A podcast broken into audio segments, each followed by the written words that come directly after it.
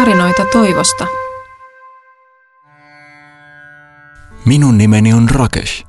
Asun Kaakkois-Intiassa, kaupungissa nimeltään Matsilipatnam. Käyn koulua suomalaisten kummien tukemassa koulussa, jota kutsutaan Hynyläksi. Koulumme näet perusti aikoinaan eräs suomalainen nainen, Aune Hyny. Olen onnellinen, että olen saanut olla Hynylän oppilas ja asua täällä oppilaskodissa. Tulin tänne menetettyäni isäni. Äitini oli surun murtama. Hän jäi nuorena leskeksi yksin meidän kahden lapsen kanssa.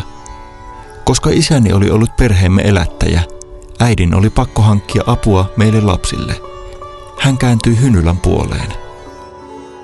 Olen iloinen, ettei meitä käännytetty pois, vaan saimme sisareni kanssa väliaikaisen kodin Hynylästä. Täällä löysin hyväksyntää ja rakkautta. Pian huomasin, miksi nämä ihmiset olivat jotenkin niin erilaisia. Se johtui Jumalan rakkaudesta.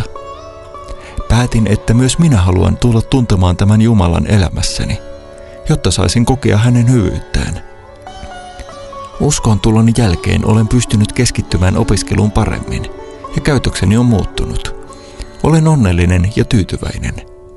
Olen valmistunut lukiosta ja haluan jatkaa opiskelua.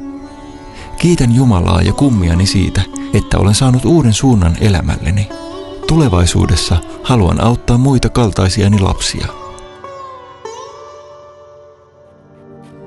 Jos haluat lukea lisää tarinoita toivosta, tilaa Fidan ilmainen uutiskirje osoitteesta www.fida.info. Siis www.fida.info.